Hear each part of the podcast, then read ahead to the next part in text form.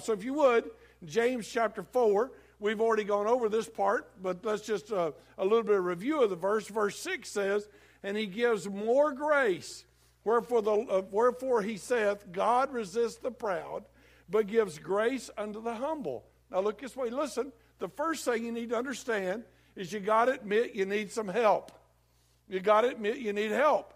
Some of you would say, how many of you would say, I am sure that I am saved and on my way to heaven? Would you say amen? How many of you would say that since I have been saved, since I've been saved, I have had tremendous battles of doubt. I've had tremendous battles with temptation, tremendous battles with sin. I mean, I may have already won the battle, I may still be in the battle, but I have had to deal with some junk going on in my life. If that's you, say amen. Well, that's the way it is. That's life. And so he says, he gives grace to the humble. Now, mostly what we tend to think is, I can handle my own situation. I can handle my life and I can do things. And the Bible truth is, no, you can't. No, you can't. He's far superior to you. He has more power than you. He's able to defeat you. He's able to steal from you, to kill you, to destroy you. But there is one who can help you, so humble yourself. If you haven't humbled yourself, maybe you're here today, you're not sure you go to heaven. And the blunt truth is, you know in your heart of hearts that though you look religious and though you've taken all the religious steps, you have never truly repented of your sin and turned to Christ. You've never believed that Jesus and Jesus alone could save you. You believe that Jesus is a good thing to add to your life. You believe, you know, I, I got to go to church and I got to take care of doing the sacraments and I got to take care of doing uh, good works, and then Jesus helps me with that. Uh, uh, I, I only have to do 50%, and Jesus does 50%. But if that's the case, you you've not humbled yourself yet. Humbling yourself means you'll say, I ain't nothing I can do. Humbling yourself means you would say, I can't save myself. I can't do anything towards it. I won't get to heaven. I need help. I need to humble myself. If you haven't done that, today's the day to do it. Today's the day you ought to say, God, I'm a sinner. I have failed you. There's no way I can do anything to fix this. I humbly ask you to forgive me and to save me. And He will. Instantly, He will do that. That's His promise. And if you're a Christian, and you've been in battle and you say sometimes I thought the Christian life was easier than this. I never knew I was going to have to deal with all this junk I have to deal with. I would have thought that God was going to bless me, and I don't think He's blessing me too much. Then humble yourself. He wants to help you and He wants to work in your life. Now go with me, if you would, to James chapter 4 and verse 7. And there the Bible says, Submit yourselves, therefore, to God. So that's where we'll stop just for a second. Now look at this. Here's what happens is I realize I need God, and so the very next thing I do is this. I just say, God, whatever you want me to do, that's what I'm going to do. Whatever you want me to do, that's what I'm going to do. I'm not going to follow a man's program. I'm not going to follow my program. I'm not going to do what my mom and dad think is good to do. I'm not going to do what the people in my community think is good to do. I'm just going to do what you say do. That's what I'm going to do. Now, how would you know what God says to do? Well, you get that from the Word of God. There's no question about what He says. It's all written down really clear, black and white, on a piece of paper, and you can read it and you can understand it, and you really don't need any interpretation. The Bible will just tell you what God expects, what God wants you to do. God wants you to trust Him, God wants you to believe Him. It's really not about feeling it, it's just about doing it. You know, if you tell your kid, take the garbage out, and your kid says, Well, I will when I get the feeling. Well, you're going to, uh, post haste, give him the feeling in the back of the britches. Say amen. One good kick, and he's going to get the feeling. Well, that's not how it works with serving God. He just says you submit to him. And that's what we've looked at so far. Now go with me to the next part of that verse, if you would. The Bible says, resist the devil, and he will flee from you. To me, that's like some of the most tremendous words in the Bible. Resist the devil, and he will flee. Flee. Now, what in the world does that word flee mean? It means to run like a scalded dog. But if you haven't been on a farm, you don't know what that means. But when somebody throws out some scalding water and hits a dog, he will take off running and yelping and he'll be out of here. It means to run like you are scared to death. If you were ever poor enough to be in one of those houses that had roaches in it, I'm sure none of you, uh, for other people, have ever even seen a roach. Uh, only on commercials. You're like, roaches?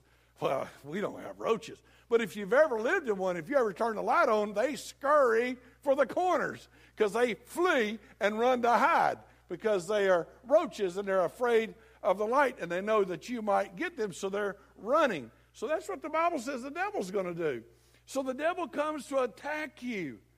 And when he comes to attack you, he attacks you not with stuff that's just crazy wicked. He never attacks you with crazy wicked stuff because he knows you're smart enough not to believe that. He would never come to you and say, Hey, I'm here to tempt you to destroy your wife, destroy your family, kill your kids, do something horribly wicked, and be looked like the worst person in town. Are you in? He would never do that. He'd be like, they're too smart for that. I got to play a game with them. So he'd come to you and he would offer you he would offer you some tiny little morsels. He'd offer you some tiny little good looking things. He'd offer you some little stuff that might tempt you to get you to go that way. And then he would destroy you. You're a Christian. And you're coming to church and you're trying to love God. And so you say, the devil, how's the devil going to tempt me? He's probably not going to say to you, there's no God. He's not going to say that because you'd be like, no, no, no, no, come on. That's a that extreme to say there's no God. I've been raised in this all my life. I don't believe that. But he might say to you, well, them old Bibles, they got lots of mistakes in them, and it's kind of hard to know what the real truth is there. And that's kind of like that, that guy's opinion, but come on, you know, can you really trust that? See, that's, that's the way he talks. He doesn't flat out attack he kind of hints at it. He doesn't come at you head on, he comes at you around the corner. He doesn't hit you in the face, he hits you in the corner of the face, and the side of the face. He hits you where you're not watching and where you're not expecting. So he comes to you and he goes like this He says, I know that God's real. Yes, he is. I agree with you 100%. And I know he loves everybody, but he don't look like he's loving you too much. I mean, seems to me like he loves everybody else, but just to be telling you the truth, just between me and you. Don't tell nobody I said this, but it don't seem like he's doing too good on the loving you part. And, and, and I know they say he answers prayer, but come on, tell the truth. You've been praying quite a bit. You've been hearing your prayer. Tell the truth. Tell the truth. And you're like, well, devil, thinking about it a little bit. I don't think he does answer my prayer. devil says, oh, that's what I was thinking myself. Now that you mention it, and you say, yeah, you know, you're real smart, devil. And the devil says, Oh, no, no, no, it's you. It's all you. You figured it out on your own because you're so smart. You're smarter than the rest of them church people. Rest of them church people, they've been thinking that God answers prayer, but He ain't answering their prayers neither. You ever notice when a pastor asks for a word of testimony, says somebody tell something God did, they don't let them say nothing either, do they? They're all just like you. They don't believe God neither. Yeah, yeah. Well, come to think of it, devil, I believe you're right about that. I think I think maybe the whole church doesn't even believe in God. I, yeah, yeah, yeah. I ain't the only one, am I? There's churches all over the country. You just go to church because you're supposed to, because it's custom. Well, that's why I could just lay out some. You know, yeah, I got it. And, and, and what about this bit? Your wife, I mean, you know, she ain't been being real nice to you here lately. And there's that cute girl at work. Yeah, you know, my wife hadn't been being nice to me lately. You see, the devil don't come to you and say, hey, you want to be a whoremonger? How about committing adultery today? He don't do that. He knows you would. You'd be like, me? Never. Never. He says, well, how about flirting? Well, she is good looking and I am good looking and my wife ain't been nice.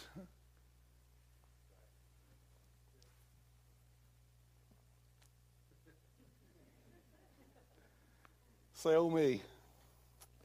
Say amen. So I want you to look with me, if you would, at 1 Peter chapter 5 and verse 9. Here's what we do. How, we, how do we resist the devil? How do we resist the devil? Number one, we refuse to believe his lies. We refuse to believe his lies.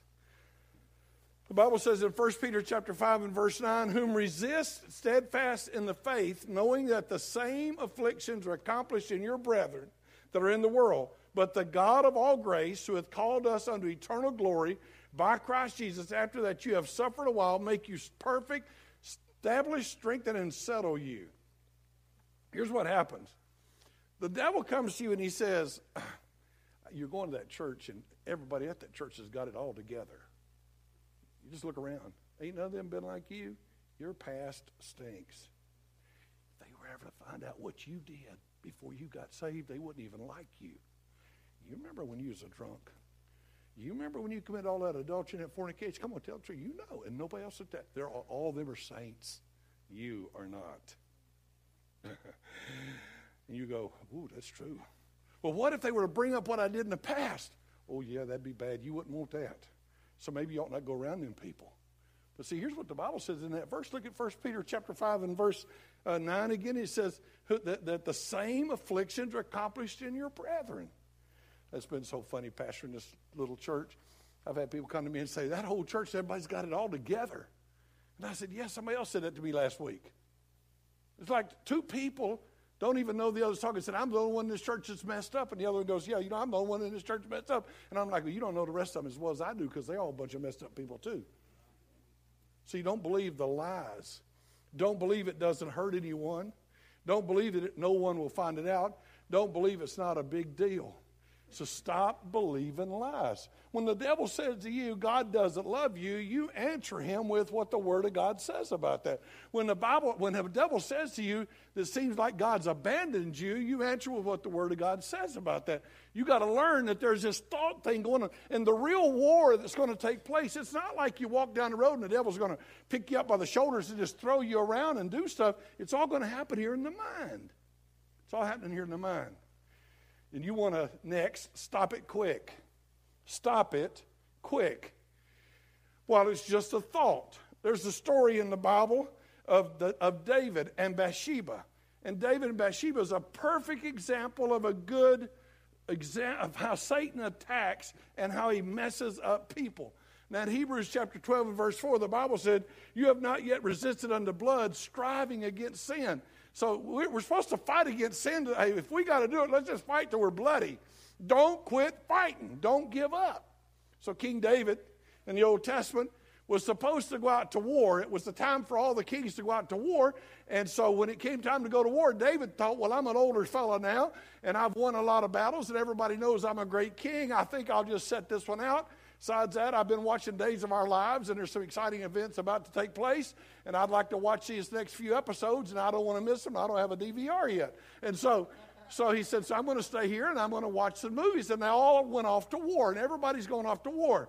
Well, David's kind of bored, and it got hot, and he went up on the rooftop of his house. Now, in our, in our country, nobody goes up on the rooftop. But if you travel around the world, you're going to find many people have, there's a lot of square footage up there. If you just flatten that thing a little bit and put a drain hole in it, you could go up there, you could have picnics. And we were on the rooftop in Nepal just the other day. We were on the rooftop at, at, uh, at uh, at Paul Talby's house, and the neighbor started ringing the bell to wake up the Hindu god. And we were all sitting out there, and we could look right through the window and watch them as they worshiped their God. They had to wake him up, and they rang that bell for a, a, full minute, probably trying to get him to wake up. He was probably drowsy, and they had to wake him up. And so we were, I mean, on the rooftop. So David's up on the rooftop, and he's walking around, and he looks down. Of course, he's got a he got more floors. His penthouse is up higher, and he looks down. and He sees this beautiful woman taking a bath down there.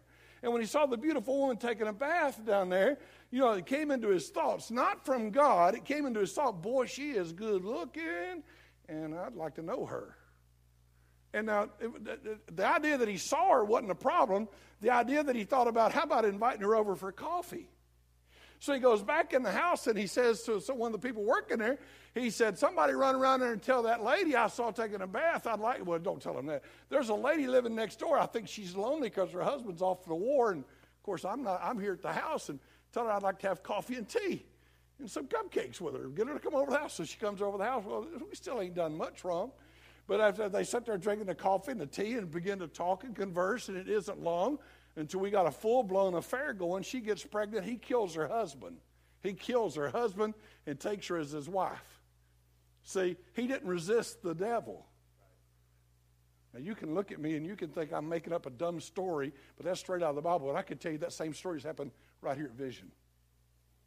I can tell you that people at Vision Baptist Church have been known at work to start flirting with that person, and it was nothing going to happen. All they were going to do was grab coffee together. All they were going to do was send a few text messages.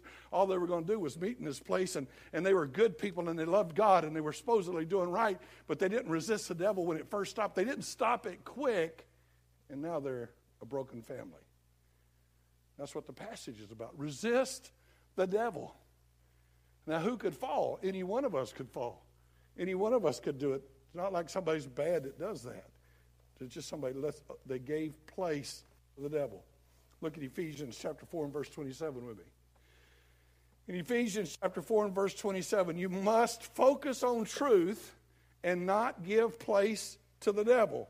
Focus on truth. Don't give Satan an opening in your life.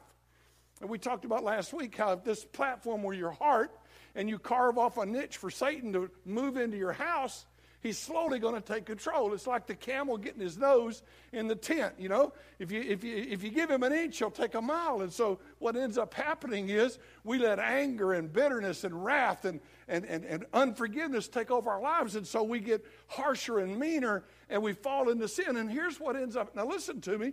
You, if you want to resist the devil, you can't give place to him. You can't say, Satan, I'm not going to do all the wicked stuff you want me to do, but move into this room right here and we'll talk about stuff that ain't too bad. Uh, we'll, we'll party, but we just won't get drunk. We'll party, but we just won't have sex with somebody that's not our spouse. We'll party, we'll, we'll, we'll, we'll, mess around with some stuff that we ought not mess around with, just as long as we don't let it get too bad. We'll worry about being popular and proud and, and powerful, but we won't let it go to our head and we, we begin to play that game, and you're giving place to the devil. You've got to resist the devil. How come y'all are so quiet? Are you mad? See, you, you don't give place to him. You resist him. So you stop it quick, and you quit opening the door for him to move in. You respond with Scripture just like Jesus did. When the, when the devil attacks Jesus in Luke chapter 4, every time he has all the power, he created the devil. He could have body slammed him at any moment. He could have slapped him down and won the battle real quick, but he was teaching me how to do it. And so the devil threw a, a, a, a fiery dart at Jesus, and Jesus held up the shield of faith and said, This is what the Word of God says. And so, so, so the devil comes at you and he says, God doesn't love you. And you just go, well, for God so loved the world, he gave his only begotten Son, whosoever believes in him shall not perish but have everlasting life. I know he loves me. Romans chapter 5, verse 8, but God committed his love toward us in that while we were yet sinners, Christ died for me. Take that, devil. And the devil goes, oh, think he knows. So let me try another lie. So the devil throws that, says, the devil, God's left you and he's not helping you. You say, he, will he, never, he'll never forsake us. Matthew chapter 28 and verse 20, and lo, I'm with you always, even to the end of the world. So I just throw the Bible back at him, and the devil can't handle that. That's how you resist the devil. You're going to have to get full of the Word of God to do that. And whenever you've gotten through doing that, you just stand. In Ephesians chapter 6 and verse 13. In Ephesians chapter 6 and verse 13, the Bible says, Wherefore take unto you the whole armor of God, that you may be able to withstand in the evil day, and having done all, to stand. So listen to it.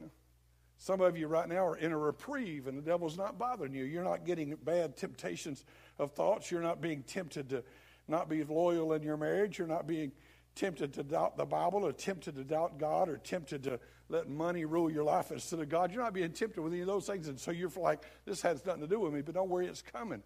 But there, there comes a day in your life when you really feel under attack. How many of you have ever had a time when you just like, oh boy, I think it's just like everything's against me? Have you ever been there? If you have, say amen. Yeah, we have. Yeah, we have. I have too. He said, on that day when it happens, stand. Just keep standing and doing what I've told you to do. And when you've done all you can do, just stand there. That's the idea that took place. I just read uh, listen, I was actually listening to an audio book this week, and in the book, the guy made the comment. He said, uh, he said that when a Spartan lost his spear or his sword or his bow and arrow, that was bad, but not the bad thing. The really bad thing was when he lost his shield. He said, because the shield not only protected him, but protected his other men. And they had this shield wall that they would build. And so when the enemy would attack them, they could plant their shields and build a wall to protect everybody behind the wall. And you might lose your offensive weapon, but don't ever lose your uh, defensive weapon. And so here's what's happened. The fight's been brought to me. The devil is just whipping me and beating me, and I've run out of ammunition. I don't know what to say back. I have no answers. I'm just discouraged and I'm ready to quit, and I don't know what to do. So I just say, That's it. I plant my shield and say, Bring it on, devil. I ain't moving. I don't know what to say next. I don't know how to do it, but I'll plant my shield of faith and I will not move. I will just trust that God is going to get me through that, having done all to stand. So we resist the devil. When we resist the devil, he flees. Now, some of you may not know this, but anybody who's been serving God a long time can tell you that the devil does attack. I have been on the mission field. I've been on the mission field uh, and, and, and teaching and preaching, and the devil made me think I should quit and give up.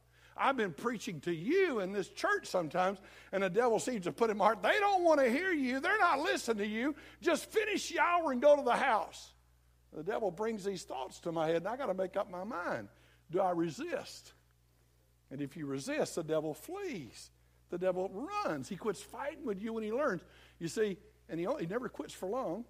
In Luke chapter 4, he, he brought three strong temptations against Jesus, and he left him for a season, the Bible says. He's coming back. He's going to bring a fight back. So once you resist the devil, you, you were at work the other day and you had this strong temptation to talk to that girl or that guy. You were at work the other day and you were fussing with your husband, you were fussing with your wife, and, and, and, and and then somebody was really sweet to you, and your little heart just uh, oh, bubbled up in you, and you thought, uh, and but in that moment you said, No, I will stand and you stood, the devil left. But he'll be back. He'll be back. So we start by humbling ourselves, submitting unto God, and resisting the devil. And then look at James went ahead and gave us the next step. Look at James 4 8. He said, Now it's time to draw nigh to God, and he will draw nigh to you. Cleanse your hands, you sinners. Draw nigh to God and cleanse your hands. Let's talk about drawing nigh to God real quick. Do you remember the story of Peter? The devil, Jesus said to Peter, He said, The devil has desired you to sift you like wheat. The devil is going to grab a hold of you and shake you till you fall apart. He is going to try to destroy you, Peter. And Peter's like, he's a good independent Baptist. He goes, No way. If everybody else quits on you, I will not be quitting. If everybody else runs and hides, I, w- I will not do it. If they deny you, I will not do it. I got my sword with me. I will fight and stand and die before I turn on you. And fact is, if you recall, when they came to uh, get Jesus, he cut a guy's ear off. Uh, he wasn't aiming for the ear. He was trying to split the guy's head. He just was a preacher, not a swordsman, so he got an ear instead of a head. Huh? And Jesus put the ear back on. But later, Peter's denying Jesus. Huh? Three times. And everybody knows the story about old Peter, big mouth Peter. Everything's going to go good, and now everything's messed up. But you know what Jesus told Peter when he said it? He said, He's desired to sift you like wheat, and I've prayed for you. And when you get through this battle and you're strengthened, I'll pray that the Lord will strengthen you more. Now listen, you've been through a battle yet? That doesn't mean you're a bad Christian. It means the Lord's growing you. Because he helped you get through and you didn't fall, did you? Your marriage can be stronger after that temptation than it was before that temptation. Your heart can be stronger after that fight with pornography than it was before that fight. Your heart can be stronger after that battle with alcohol than it was before. You can have victory because once you have submitted to God and resisted the devil, now you draw nigh to God.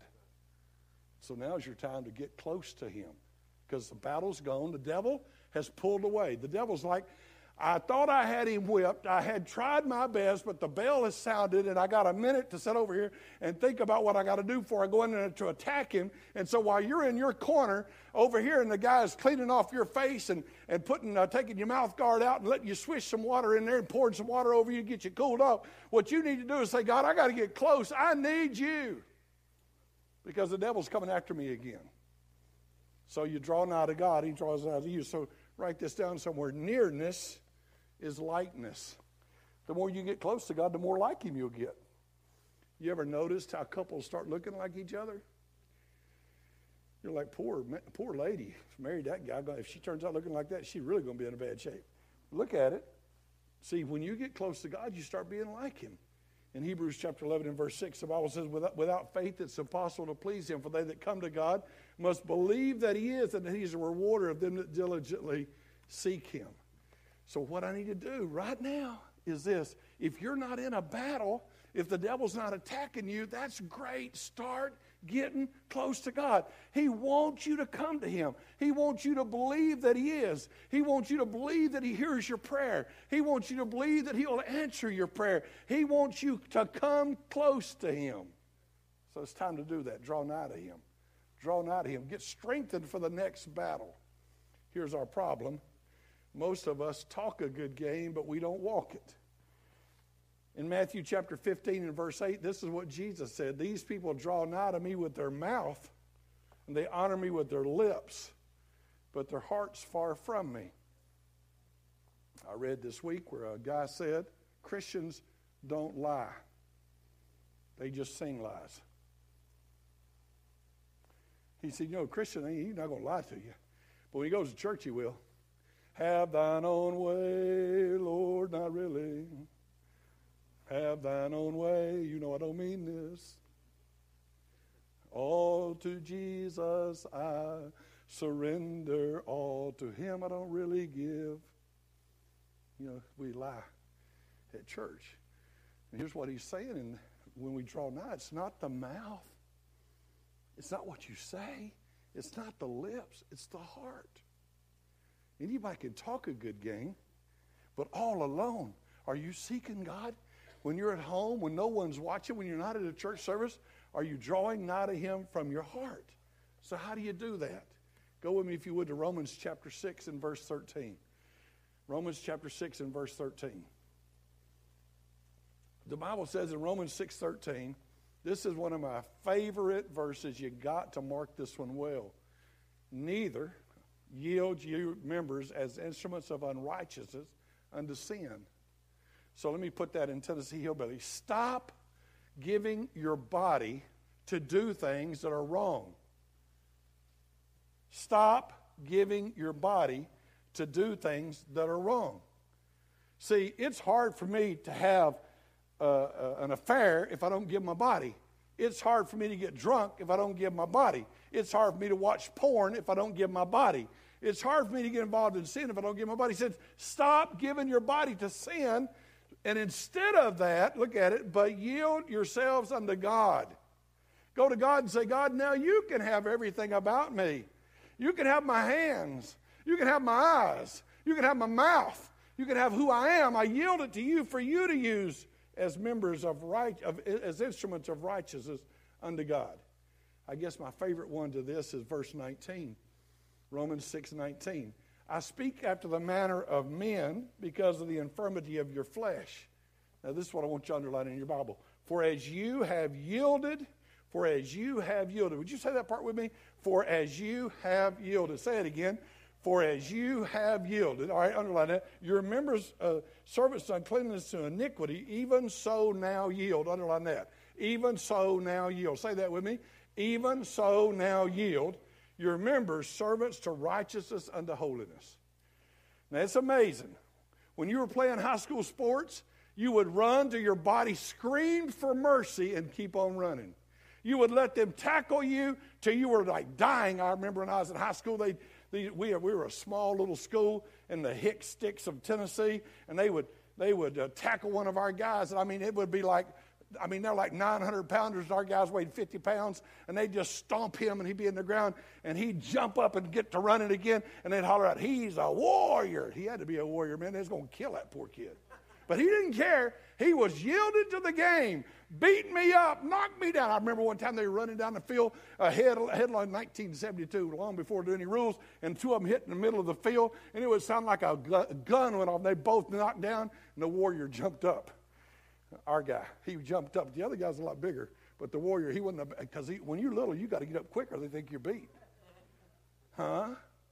Oh, you know how you you know how you did to get through college, how you worked night and day and whatever it took for you to do. You know how you did to build your business, how you yielded yourself to whatever it was you wanted. You have been going crazy. You remember how you gave yourself to get where you are? You know, you gave yourself. You studied early, you studied late, you applied for jobs. There's other people at the same school you did, and they've never done anything with their life, and you'd say, Well, they didn't put into it what I put into it. Come on, tell the truth. That's what you'd say. So here's what he said Even so now. Huh? Had a man in my church in the first church I started, he used to say to me, I drunk enough, enough alcohol to float this building. I said, Well, my goodness, if you did all that for the devil, let's see what you do for Jesus now. Say amen. So, whatever you did for the devil, let's do it for Jesus now. That's what the verse is saying. How do you draw nigh to him? You draw nigh to him by saying, You know what? I busted it. I busted it for sin. I busted it for self. I busted it for profession. I busted. I'm good at my job. I have climbed up the ladder. I am number one. You want to see my trophies? Come on, be honest showed me a somebody showed me a picture last night of a house. That I bet they had 300 trophies in one room. They said they're really big into trophies. I was like, well, if that was my house, I'd throw them things in the garbage. But anyway, take up a lot of space. But the truth is, you're big in your trophies, but it's earthly trophies. So now yield yourself to godly trophies. We heard a guy speak a couple of weeks ago on a Sunday night here, or Thursday night, and he said he read the whole Bible through in three or four weeks. We're like, that's crazy. Well, it wouldn't be crazy if it's your college book, now would it? It wouldn't be crazy if it was run that marathon, now would it? It wouldn't be crazy if it was pass that test that takes two days to pass and you studied and you didn't even sleep while you was doing it. Because you see what's of real value, you yield yourself to it. You give yourself to it. Now here's what he says, a draw nigh to God. Can I just be honest with you? The only place you don't want to be a fanatic is a church. I mean, it's okay to be a business fanatic. You know exactly what the market's doing. You've checked the Wall Street Journal 12 times today. I subscribe, don't worry. I'm not making fun of you. You, you, you know, you, you're driving the right car, you're wearing the right clothes, you're doing everything you're supposed to do because you're in pursuit of the dream.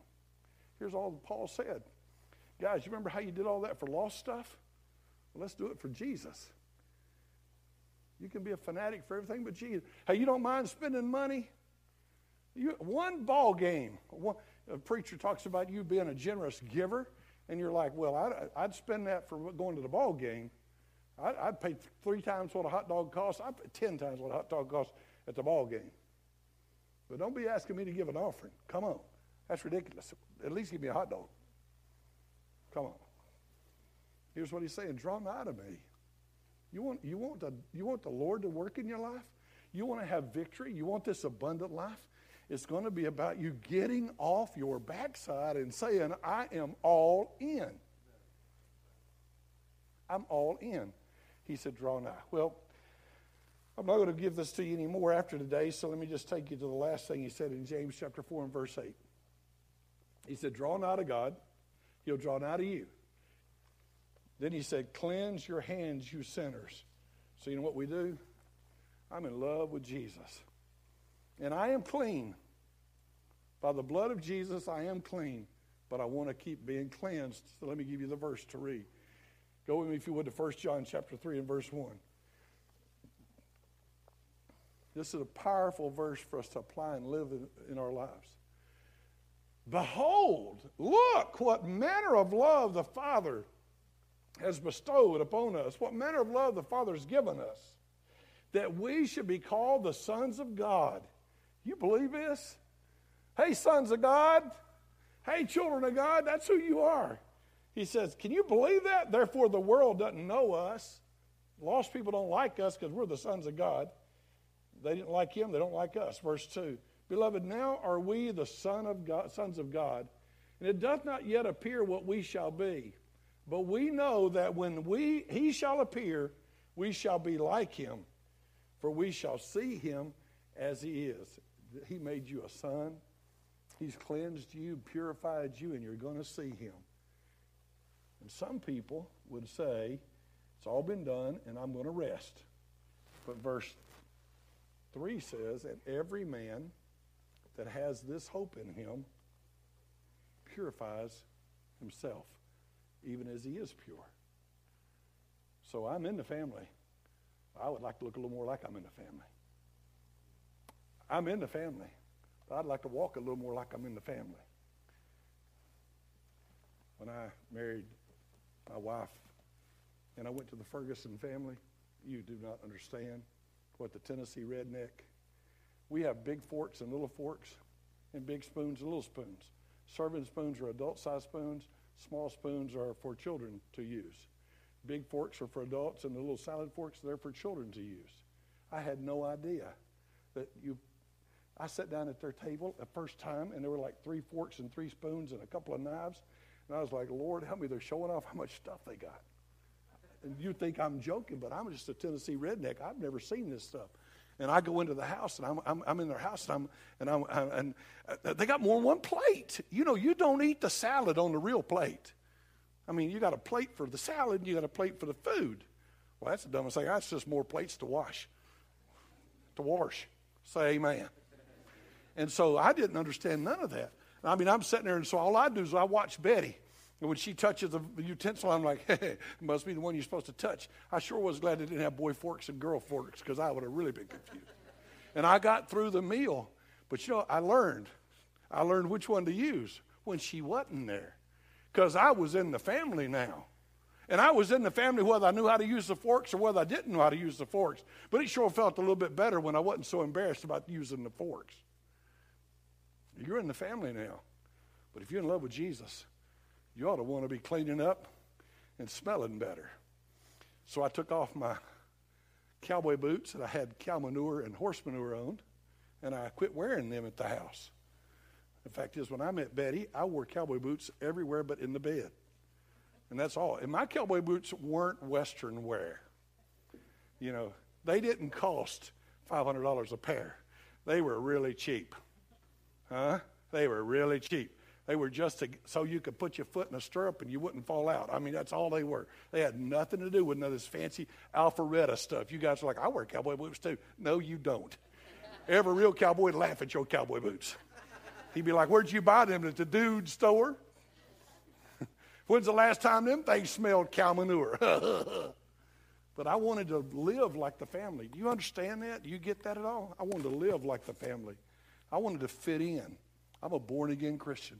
I'm a blood washed saint. All my sins are forgiven. I am as pure as the day, uh, the day Jesus saved me. But I want to keep purifying myself. I want to keep growing in Him. Don't you want to resist the devil? Don't you want to live in that abundant life? Today is your day.